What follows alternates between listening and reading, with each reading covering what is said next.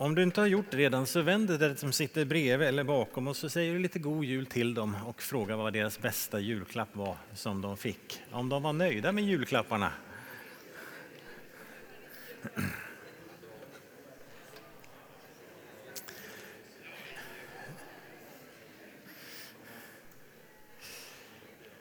Och om du inte fick några kan du berätta det också för dem. Under hela adventstiden här i Pingstkyrkan har vi talat utifrån den här bibeltexten, den rubriken som kommer där. Gud är ljus, inget mörker finns i honom, från Johannes första brev.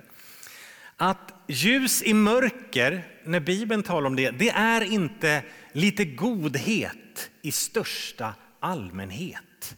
Lite värme, var lite fin, utan vi har utgått från den här beskrivningen, den här bekännelsen som Johannes målar upp i inledningen på sitt första brev.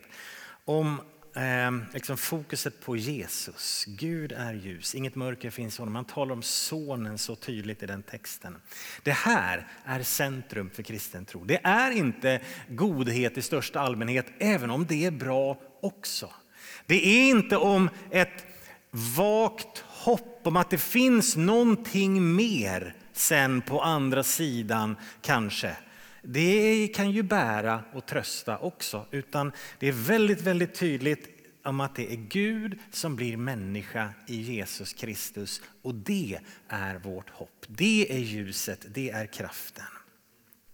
Och eh, under de här söndagarna har vi talat om eh, det här hoppet hoppet. Att alltså, det, är, det finns ett, ett, möte med Gud, det är en egen erfarenhet. Det är inte bara en visklek som har gått genom tiderna och sen ska jag lita på någonting som någon har sagt för länge sedan. Utan att jag kan få ett eget möte med Gud. En egen gudserfarenhet finns för dig. Vi har talat om det här ljuset som ger vägledning genom livet. Ett steg i taget lyser han upp vår väg och vi får hjälp att gå med honom.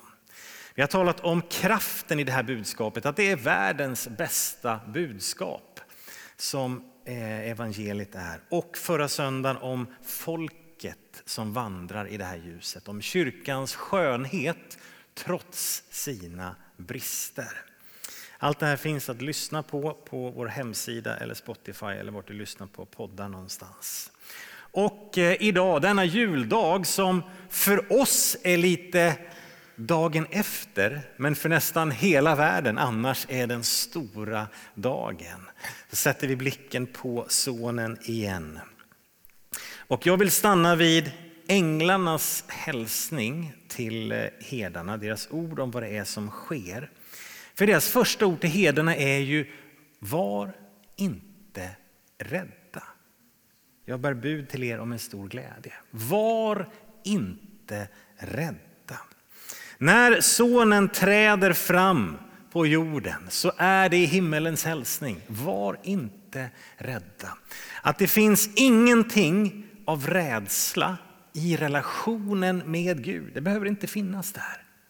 Lite senare i samma brev så skriver Johannes så här att det finns det finns, nu har det hängt sig. Då läser jag så här, första Johannes 4 och 8. Det finns ingen rädsla i kärleken, utan den fullkomliga kärleken driver ut rädslan. Det finns ingen rädsla i kärleken, utan den fullkomliga kärleken driver ut rädslan. Och om du är en bibelläsare så vet du att Gud beskrivs som vad då? Som kärlek. Den fullkomliga kärleken driver ut rädsla. Han är den fullkomliga kärleken. Min vän, rädsla behöver aldrig vara med i liksom relationen till Gud.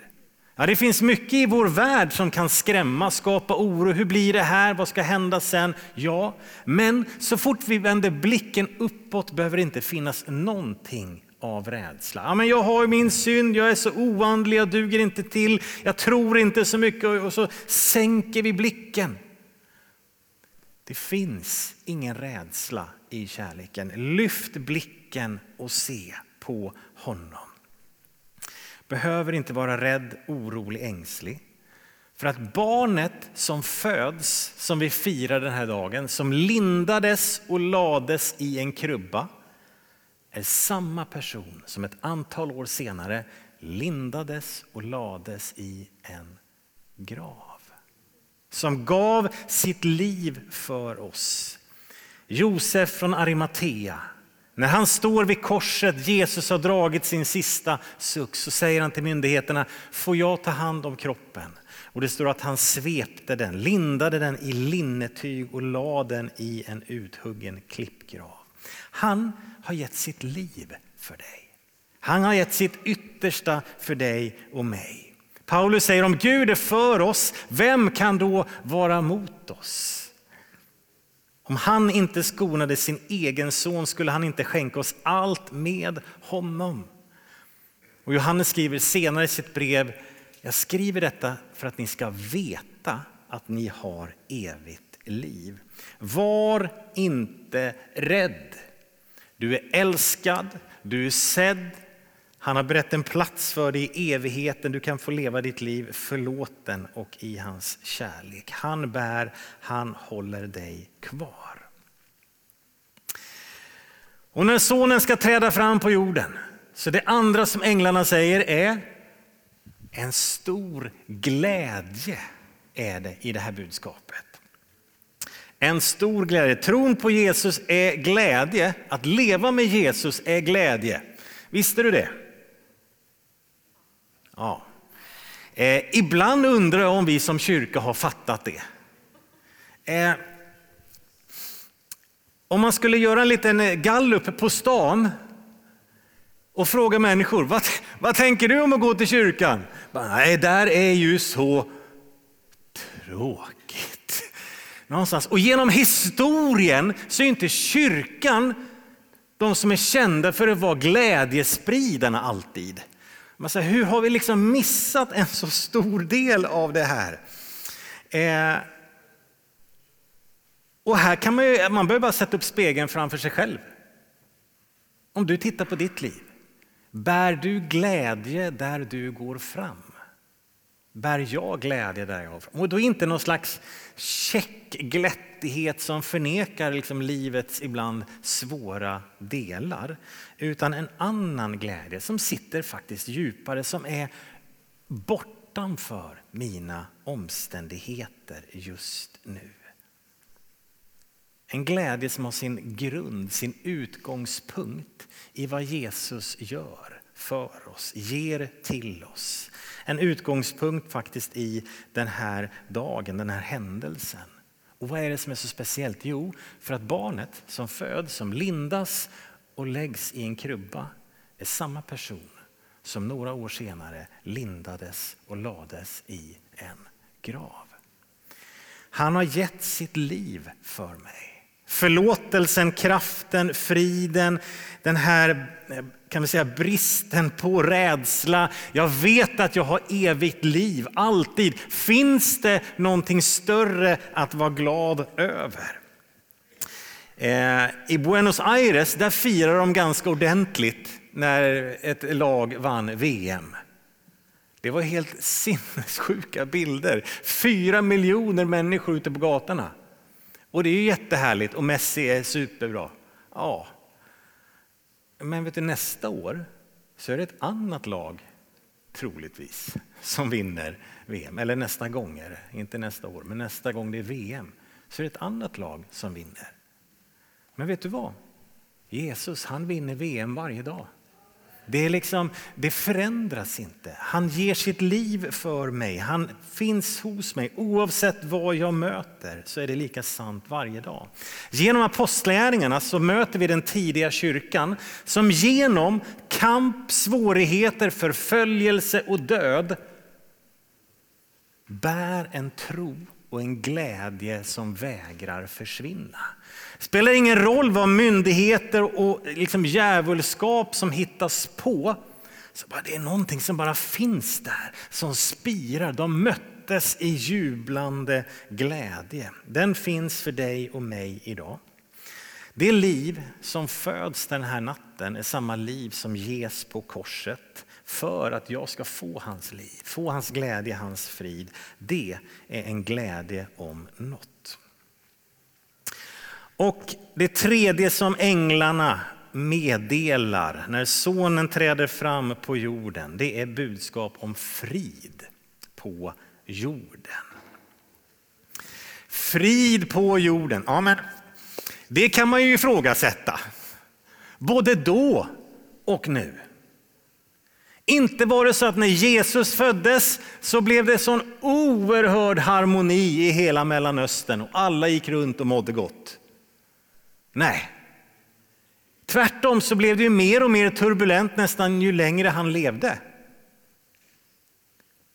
Och eh, idag är det inte så fridfullt heller, utan vi är ganska omtumlade i det som sker. Frid på jorden. Mm. Vi behöver komma ihåg att det vi möter nu av det är liksom sjukdomar och ekonomiska grejer och liksom politik och krig i vår närhet och allt det här liksom som är stökigt. Det har ju andra delar av världen levt i många gånger och länge och ofta. Nu berör det vår del av världen. Det kan vara ett viktigt perspektiv att ha med sig att det är ingenting nytt som sker, det är att det är lite nytt för vår del av världen. Men frid på jorden, vad är då detta? Vad menar han? Ja, Paulus säger i Filipperbrevet 4 att han talar om en frid som övergår allt förstånd. Den är ju fantastisk. Frid som övergår allt förstånd. Tänk er, det måste innebära en frid som finns där när den inte borde finnas där. När allting omkring mig och mitt förstånd säger Jörgen, nu är det dags att oroa sig. Nu är det läge för lite rädsla, för det här sker. Det här kommer nära, det här är jobbigt, här är det smärta. Så signalerar det oro, ängslan, rädsla. Men då finns det en frid som övergår allt förstånd, som är större än detta. Att hjärtat har frid ändå. Hur är det möjligt? Var kommer den här friden ifrån? Och Paulus skriver ju det här från ett fängelse. Det är klart att det kan vara lugnt och skönt kanske i fängelset, men jag vet inte om det var riktigt så han tänkte. Men vad menar han? Jo, han vet ju att barnet som föds idag, som lindades och lades i en krubba, är samma person som ett antal år senare lindades och lades i en grav. Han kom till oss i den här krubban, utlämnad, beroende. Och sen så är han den som senare ger sitt liv för oss. Lindas och läggs i den här graven. Men han stannar inte där, utan med sin både sin död och sen sin uppståndelse, sin seger över döden, över synden, över all ondska, vinner då den här segern. Därför behöver vi inte vara rädda. Därför finns det en glädje som inte bygger på mina omständigheter idag och därför kan jag leva i en frid som övergår allt förstånd. Det var himmelens hälsning då. Det är himmelens hälsning till dig och mig nu. Så den här juldagen, bekänn Jesus som din frälsare, din Herre. Gör som änglarna, ära honom, tillbe honom, tacka honom. Han som kommer för att frälsa sitt folk från deras synder.